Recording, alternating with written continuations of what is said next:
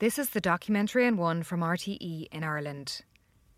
In the hills of the Cooley Peninsula in County Louth is an old stone cottage with red window frames and a half door.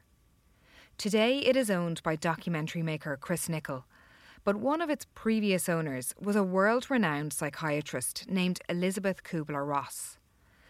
She was the person who came up with the famous five stages of grief model. In this documentary, we unravel Elizabeth's fascinating life story and her relationship with Ireland. From the documentary on one and narrated by Chris Nicholl, this is The Life and Living Lady.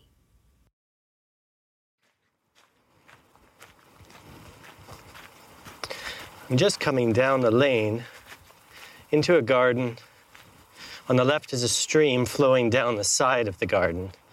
And in front, I can just see the blue of Carlingford Lough and the Mourne Mountains above it. And then on the right is our cottage small windows, slate roof, and a red half door.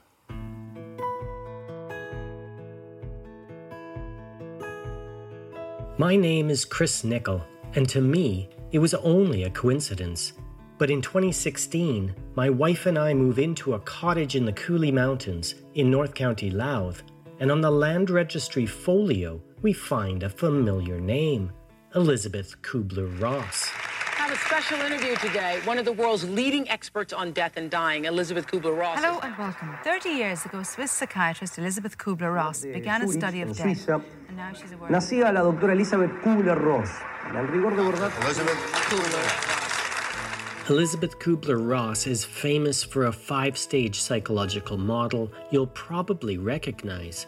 Here's Oprah Winfrey introducing it. In it, Elizabeth identified what she called the five stages of death denial, anger, bargaining, depression, and finally acceptance.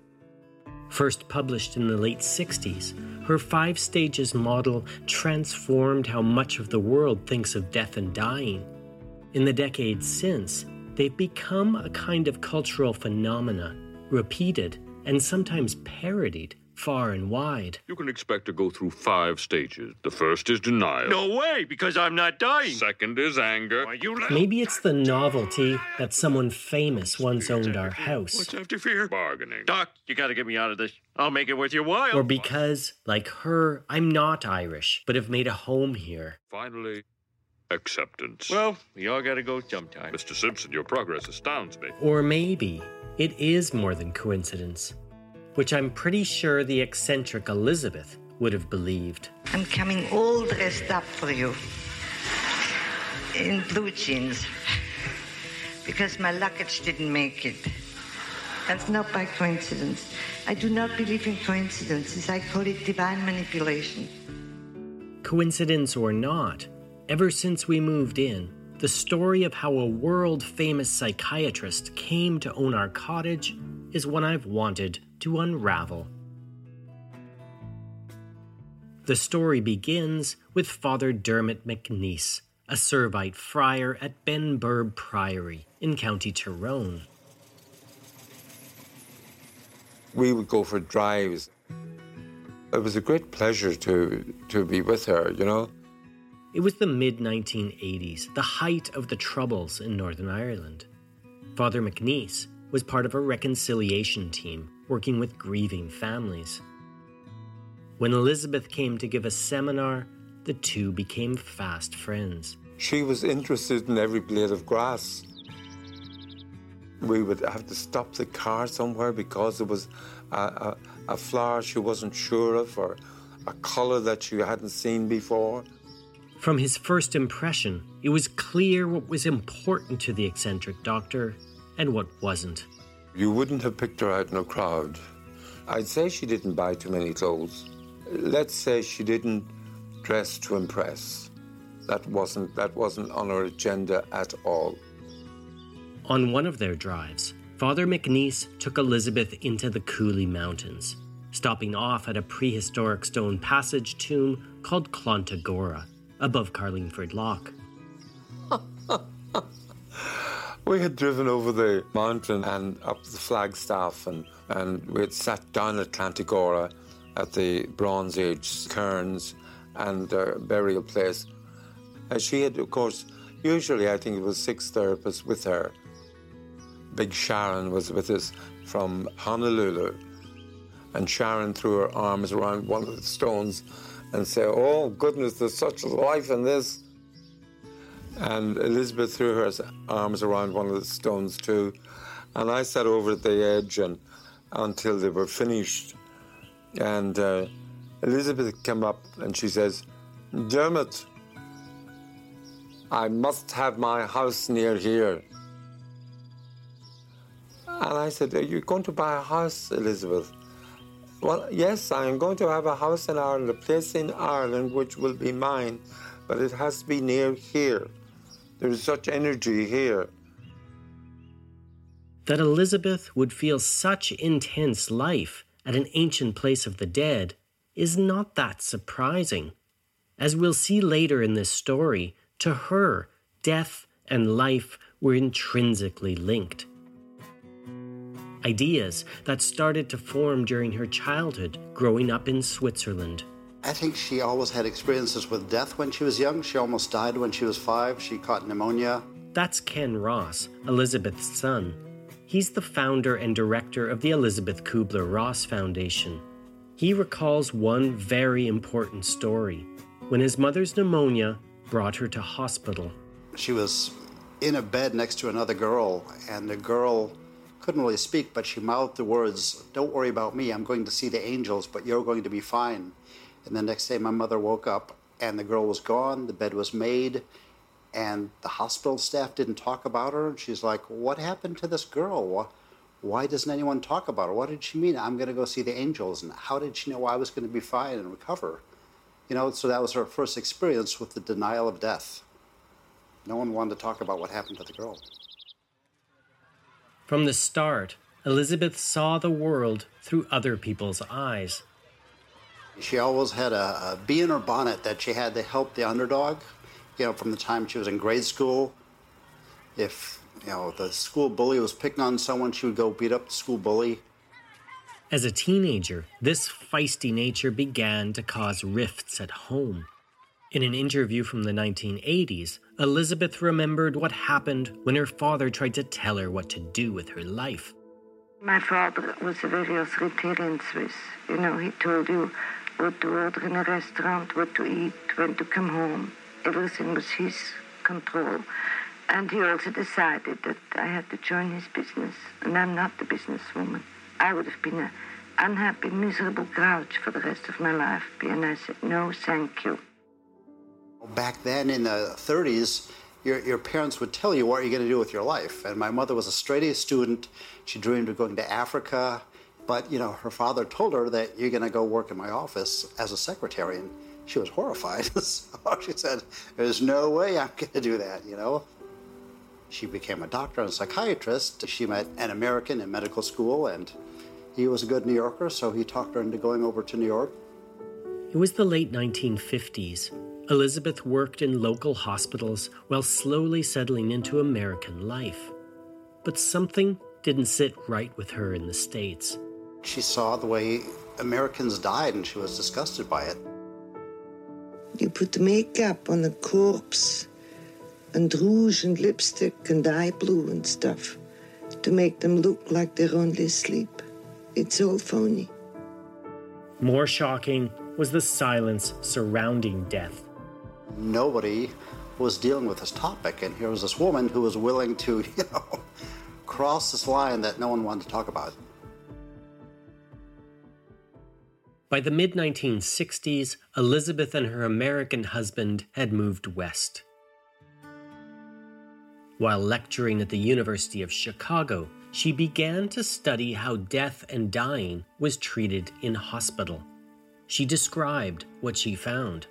One of the first impressions we had is that the staff is very uncomfortable with dying patients. There was a tremendous denial that anybody even dies in our hospital.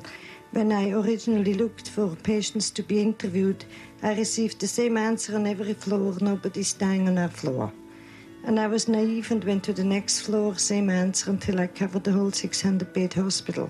And then only dawned on me that maybe the staff has a problem. Elizabeth then did something that at the time was revolutionary and controversial. She brought the subject of death into her classroom. There was no textbook on death and dying for medical students. There was nothing about death. Dr. Mary Stefanazzi is a psychotherapist who trained and worked with Elizabeth in Ireland and in America.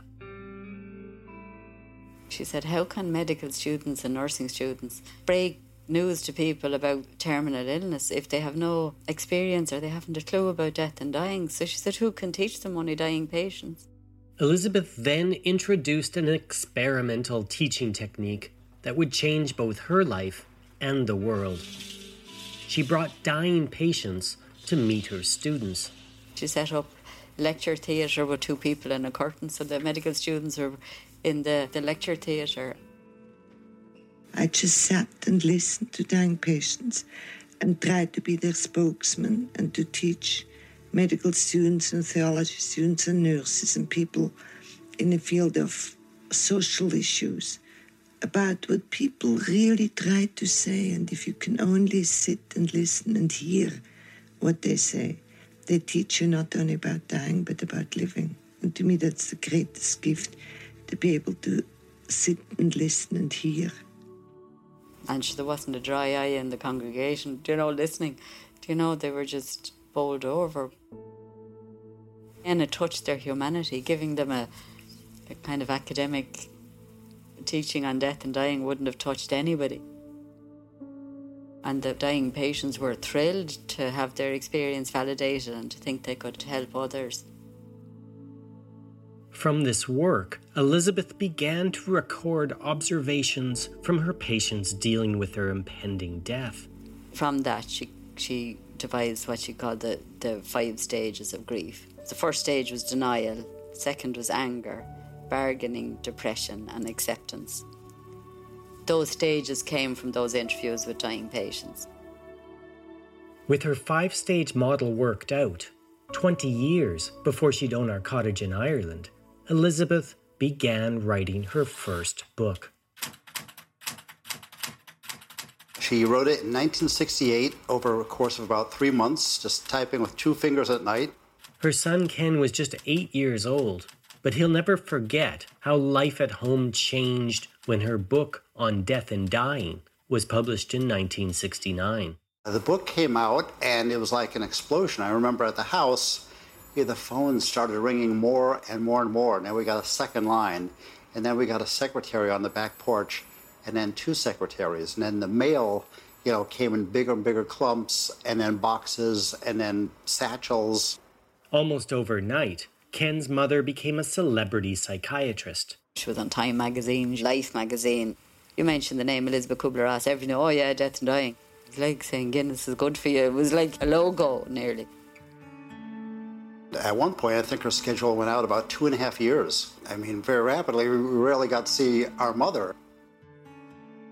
Well, normally I have to get up at five, fix a cup of coffee, take a plane at seven. Usually miss my meals. Then have an evening lecture. And then I see patients till two, three in the morning. And then I sleep a few hours. And then I catch a plane again to the next place. Elizabeth spent the 1970s traveling the world, during which time her marriage would end while her career flourished. She became known around the globe as the Death and Dying Lady. But to those who knew her, Elizabeth was the exact opposite. They may have said her as a death and dying lady, but Elizabeth was far more about living, whether you knew it or not. That's Liz Cummerton. Back in the 70s, as the Troubles in Northern Ireland raged, she helped bring the Eastern practice of yoga to Belfast for the very first time. I was teaching and working with the group, the Yoga Fellowship of Northern Ireland, which we created because of the Troubles. And it was going into communities and doing gentle relaxation and yoga to help people. And if you could breathe in and breathe out, sure, weren't you lucky? And if you could do it with an awareness and a wee stretch, you didn't have to have the leotard on. But there used to be a comment you couldn't buy a leotard in the Falls Road because everybody would go into these classes. In 1983, Liz was on holidays along the north coast when she saw an advert for one of Elizabeth's workshops. And there she was, coming to Holland to give a workshop, followed by her visit to London. And it was in Cosmopolitan magazine, and I was in Port Stewart in the caravan. And I thought, I've got to get there. And I went down to the phone box, rang, and there was one place left in her workshop. Liz will never forget her first impression of the woman who'd become a lifelong friend. Went over my own, stayed in London with family, and went down to the workshop. And getting out of the taxi, a black taxi at the steps as I was coming in the drive, was this tousled lady, short hair, with a huge case, as big as she was, and likely the same age. And I thought, I bet my boots that is Elizabeth Kubler Ross. She wasn't a tall person, slim body, hair that could have done with a lot of help. If you'd a wee auntie down the country with a wee cardigan on her and slacks and bright beady eyes and wee glasses, that was Elizabeth. She wasn't there, the knowing professor, and she did not want you to be impressed by who or what she was. After the workshop, Liz set in motion the events whereby Elizabeth came to own our cottage in the Cooley Mountains. I said to Elizabeth at the end, Would you come to Northern Ireland? And she said, Of course.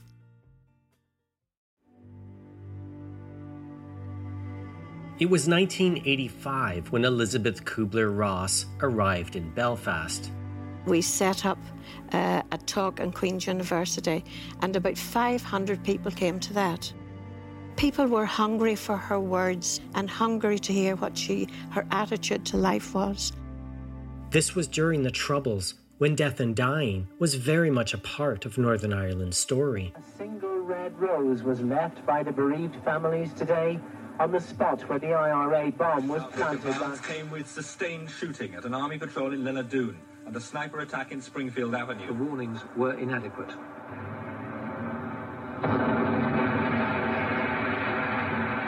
The day became known as Bloody Friday. Eleven people died, 130 were injured. In the midst of the turmoil, Elizabeth gave a workshop at Benburb Priory, close to the Irish border. Here, she met Father Dermot McNeice. I worked in the in Benburb in the reconciliation services, uh, both in healing and in uh, in counselling, care, and so forth. Benburb hosted five day retreats led by Elizabeth and her American therapeutic team. It would have appeared in the papers and that, that Elizabeth Kubler Ross was coming to Ireland. And uh, the inquiries would have begun immediately. The seminars used Elizabeth's five stage model as a way of dealing with the conflict. Remember, it was the beginning or the middle of the Troubles. People who were in need, people who were broken, absolutely suicidal. You have to think about it in terms of Northern Ireland engaging with her. Grief is the it's the essence of the human condition. Dr. Mary Stefanazzi attended one of the workshops at Benburb Priory and remembers how Elizabeth didn't shy away from the topic of death. People get scared like it's morbid or you know, you better forget about it and hope for the best. But she's saying, no, it's the only thing we're certain of as human beings. So if we don't confront that reality, we don't truly live. In the topic of death, Elizabeth only saw life. People say, oh, this is Elizabeth Kubler Ross, and introduce her as the death and dying lady. She wouldn't say, oh, thank you for the introduction. She'd say, oh, no, no, no, no, I'm not the death and dying lady. I'm the life and living lady. And she'd correct whoever introduced her very promptly. Our workshop was life, death, and transition. So, how do we live, how do we die, and how do we transition from one stage of life to the other? The workshops at Benburb drew people from all walks of life, each in their own way engaging in Elizabeth's therapeutic process.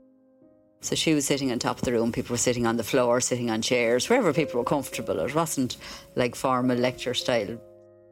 And she'd begin and talk a bit about or unfinished business. So say anything we haven't dealt with, anything we've dismissed and moved on. It might be about death, it might be about loss, but it could be about anything. So say you started to tell your story, your mother, she didn't love you or whatever, and you felt rejected or whatever your personal story was. I just sat and listened about what people really try to say, and if you can only sit and listen and hear what they say, they teach you not only about dying but about living. And to me, that's the greatest gift to be able to sit and listen and hear. And the healing was in the telling, and that was the freedom of, of, of the room. And all, all this took, was, was, was respected, regardless of what anyone said their faith, their religion, or sexuality, or their family. Uh, all of this was respected uh, and was taken on board the pain and the agony, the, you might say the disillusionment, the brokenness about what had happened to this person in their life.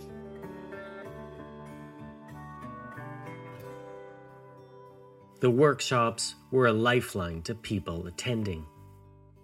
But they were also giving something back to Elizabeth. By the late 80s, she'd become a frequent visitor to Ireland often working closely with Father McNeice. On one occasion, he decided to show the deaf and dying lady how the Irish treated the process of death. I had brought her to a wake. I had mentioned to the people, uh, and they said that was fine. And it was a wake, you know, in the house. It was for two nights. You don't get rid of the body for the second night. Elizabeth had spent her life studying death and dying, but she'd never seen anything like this. Oh, she was mesmerized by it. She sat down beside the bed, and so I said the prayers, and she experienced that, and she experienced uh, the blessing of the body in the bed. She experienced people kissing the corpse, uh, all that ritual around the body the remains, as we say. She watched things and she watched what was going on. She had a connection with death and a respect for death. And she had a respect for the person who was going to die, but she also had a respect for the people in the family that had to let that person go. She couldn't believe it. She couldn't believe the, the idea of the people queuing and coming to the house and queuing outside and the cars parked down to the end of the lane and the, the house was full of noise, of course. People would have begun telling stories and stories multiplied and, uh, and then maybe music started. Then after midnight, when the group has gotten smaller, the family settled down to keep the wake, then very often there's a drink shared then. And so she said that Ireland, as far as she could see, she had been to no place that had a healthy bereavement practice like that. It was the first time that she had experienced healthy bereavement practices. In the Irish wake, Elizabeth had found an even deeper connection to the country in which she was about to find a holiday home, our cottage. My mother's traveling around getting invited to speak all over the world, and something about the character of Ireland just spoke to her. You know, it was that country life of Switzerland has some kind of affinity with the country life in Ireland. The Bronze Age tomb at Clontygora in the Cooley Mountains had been the spark for Elizabeth wanting her own home in Ireland. So it was fitting that just a few kilometers away, Father McNeice found her that home. It just so happened that there came a house on the market, a very lovely cottage for sale. And from Clontygora, it's over the hill, and there is a corner Cornamuckla. And she just fell in love with it. She walked the lane and says, Dermot, try and buy that. From the front, it looks like a traditional cottage, which we're told dates to the 1850s. When Elizabeth saw it the first time, it didn't have an indoor toilet, and all the cooking was done in the traditional hearth. And, and in the hearth, there's still a swing arm. It was original, you might say, and she delighted in that, that it had sat boarded into this earth for maybe for some centuries we didn't know. Then she was taken by the name Cornamuckla. What does it mean? What does it mean? And it means place of the swine. She, oh, she says, That's wonderful. I always loved pigs. so she was delighted. Coming inside, through the red half door,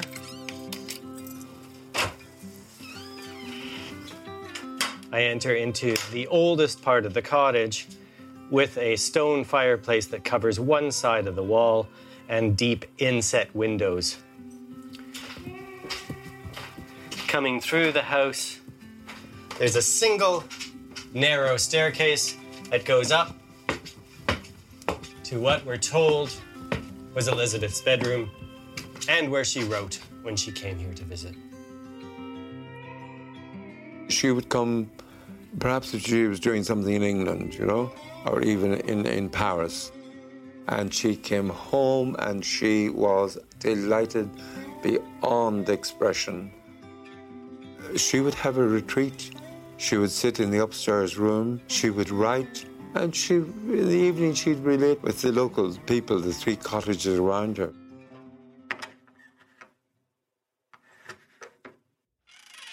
Tí a dit a gine ústal chuna sa táú, Tá fáilte mór road.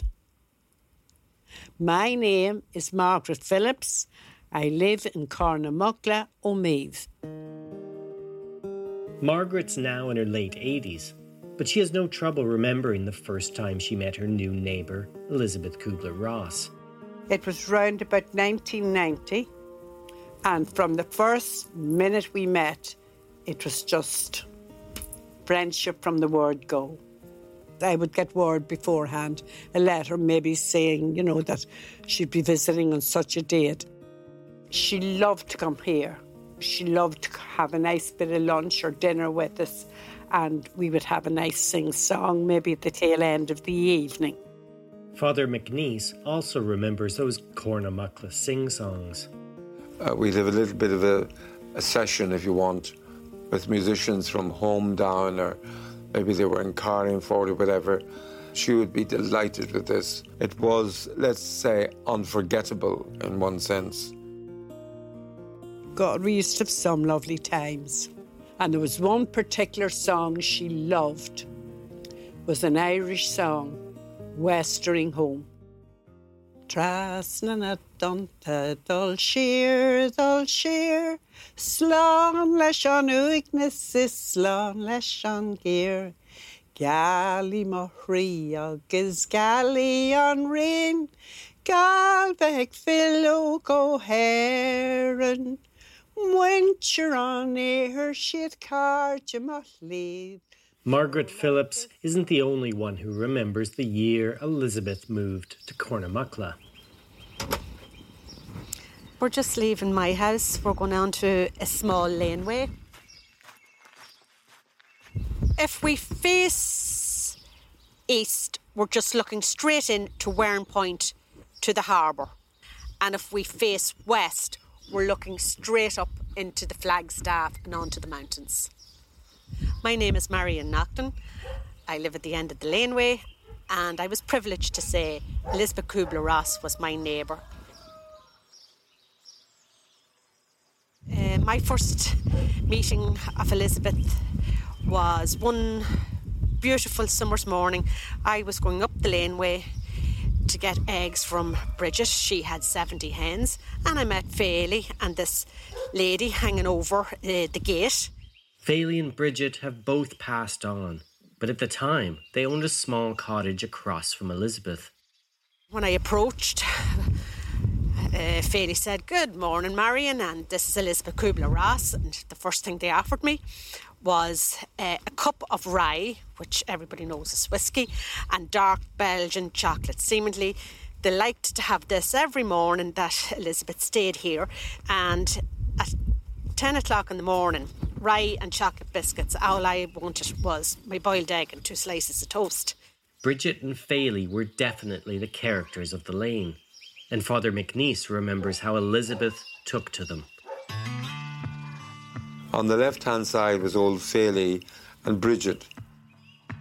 And she so loved them, and that's why she brought them to America.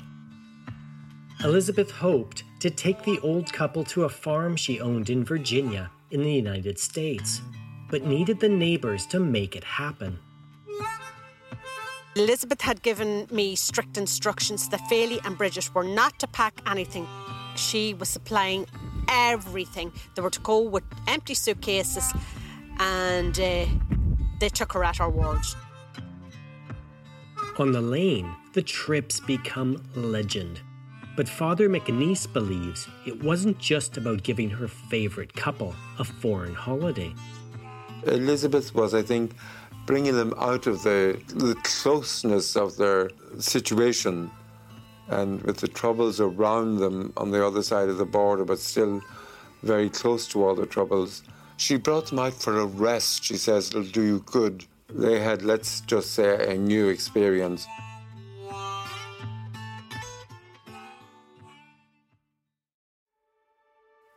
Elizabeth had bought the farm where she'd taken Bridget and Faley back in 1985.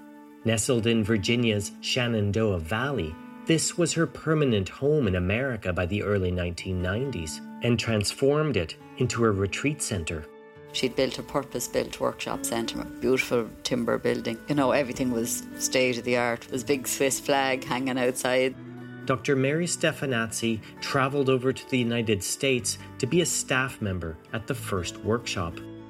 There was no room for us, for the staff. Our, our rooms were given to participants, so we stayed in our house with bunk beds. The house had character, Elizabeth's character. She was the real thrifty Swiss, like she never threw out a newspaper or a bit of twine, or, you know, the house was full of junk. The Virginia farm had become her home and her passion. It was also part of a new cause she'd utterly devoted herself to. It's mysterious, it's deadly, and it's baffling medical science. Acquired immune deficiency syndrome. The AIDS epidemic, said the headlines, is spreading so rapidly that it threatens to overwhelm San Francisco's financial ability to deal with it. According to Some public health information service, from our AIDS could become one of the top 10 causes of death in the United States. In five short years, the AIDS death toll could strike. So the AIDS crisis came along. People were literally abandoning their babies in hospitals because they had AIDS. You know, they didn't know what to do with the babies and they were kind of afraid of the babies. So they just left them. And that really triggered something in my mother. So she said, I'm going to bring these AIDS babies to my farm, you know, and they'll get love and compassion and touch. And, you know, at least we can give them just a little bit of love and comfort. Liz Cummerton recalls Elizabeth's grand vision. She intended bringing AIDS babies down to the farm and to give them a loving environment. And she'd had good food for them, natural veg, everything. She'd have had everything. Now in her 60s, Elizabeth was determined to make her dream a reality. But for a conservative Virginia county, her idea of housing babies with AIDS was a step too far. When she announced that to the county, they were not very impressed. They had a county meeting, almost the entire county showed up, and they said, You're not going to do it. We're not going to give you permission, we're not going to zone your property for that. And, you know, my mother said, Well, I don't care. This is the right thing to do, and I'm going to do it. Since she was a child, Elizabeth had been uncompromising. But now, this fearlessness put her in physical danger as locals stood in the way of her plans. She had to have a police escort home. She started getting death threats. Bullets were being fired through our windows. People with shotguns were hanging out in front of our farm. They were scared that she would bring AIDS into their lives. And so they shut in the windows to set the place on fire. Her dream of creating a haven for babies with AIDS would never be realized. Were burned out of your home for trying to adopt 20 AIDS babies yeah. on the farm in Virginia, and everyone knows it was arson. Nothing's ever been, been done about it. No, that was a blessing because I never had to pack. I'm, I'm, a collector, and my house was full of stuff. Mm-hmm. And maybe it was taking me a year or two years to pack all my stuff to move. But you I lost all your father's diaries. You lost things everything, that cannot be replaced. Yeah. Everything. It was a blessing. The only thing I miss once in a while, my diaries and my photographs. As Elizabeth worked through the loss of her home, retreat center, and most of her belongings, our cottage back on the Cooley Peninsula began to fill a void left by the fire. When she got to Ireland, I think it was her ideal of the peace that she was missing back in Virginia on our farm. She had that as a haven for herself. She just loved looking out the front door, down at the field in front and right down. In a way, it was a godsend. It was a little place, her Irish home, which she delighted in. She was at home. And when you go home, you're happy.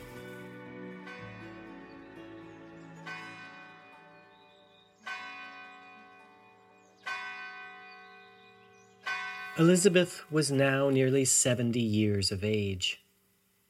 Her life of world travel and non stop engagements starting to take its toll. On one of her holidays home, she told me she was traveling and suddenly she felt she was having a stroke. Little by little, her visits just sort of out. Margaret Phillips continued getting letters from Elizabeth, who now lived with her son in Arizona. But she was no longer able to visit the cottage. Since she published on death and dying in 1969, Elizabeth had become an international celebrity.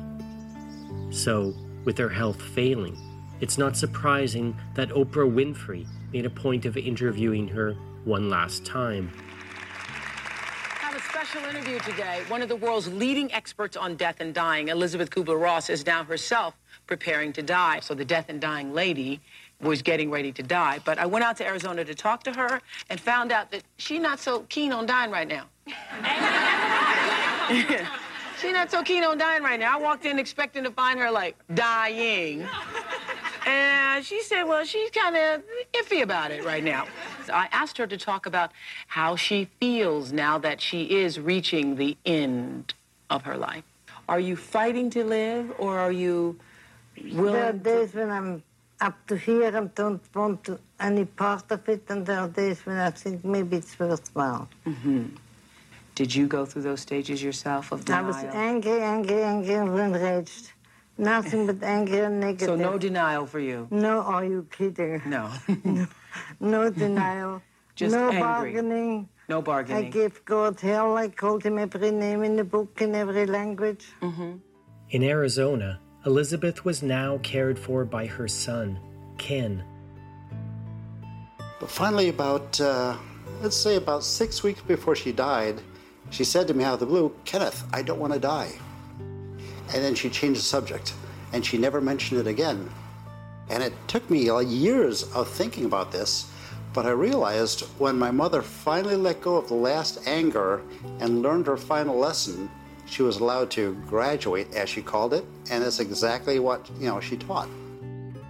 Her life's work had been about death and dying, encapsulated in her iconic five stages of grief. Now, she followed them herself. And so when my mother finally let go of that anger, she was off in a few weeks. It was really amazing to watch her, you know, her lessons like, wow, she really knew what she was talking about. According to the Land Registry Folio, our cottage went out of Elizabeth's ownership on March 3rd, 2004. Six months later, she died. But what I found out in speaking to those who knew Elizabeth, her memory is very much still alive here. When I went to see her in Phoenix, I brought her in a piece of rosemary with a bloom, a beautiful blue flower. I said, Elizabeth, you know rosemary's for remembrance. And she looked at me and she said, Liz, I don't need rosemary to remember you. That's the difference you made for people. I don't know if you ever thought who you'd love to have with you when you died. Well, I would have had her any day. Oh, she loved life. She really loved life. And no matter where she went, she just spread love. I loved her.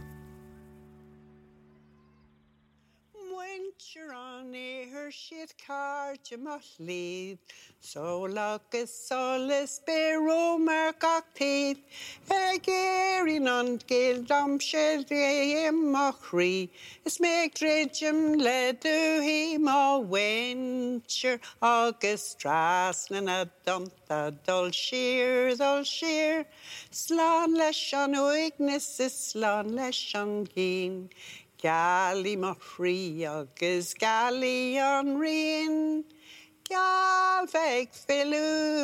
herin. You've been listening to The Life and Living Lady. It was narrated by Chris Nichol and produced by Chris Nichol and Little Road Productions, along with myself, Nicolene Greer. Sound supervision was by Mark Dwyer. For more information, visit rte.ie forward slash doc on one. And until the next time, thanks for listening.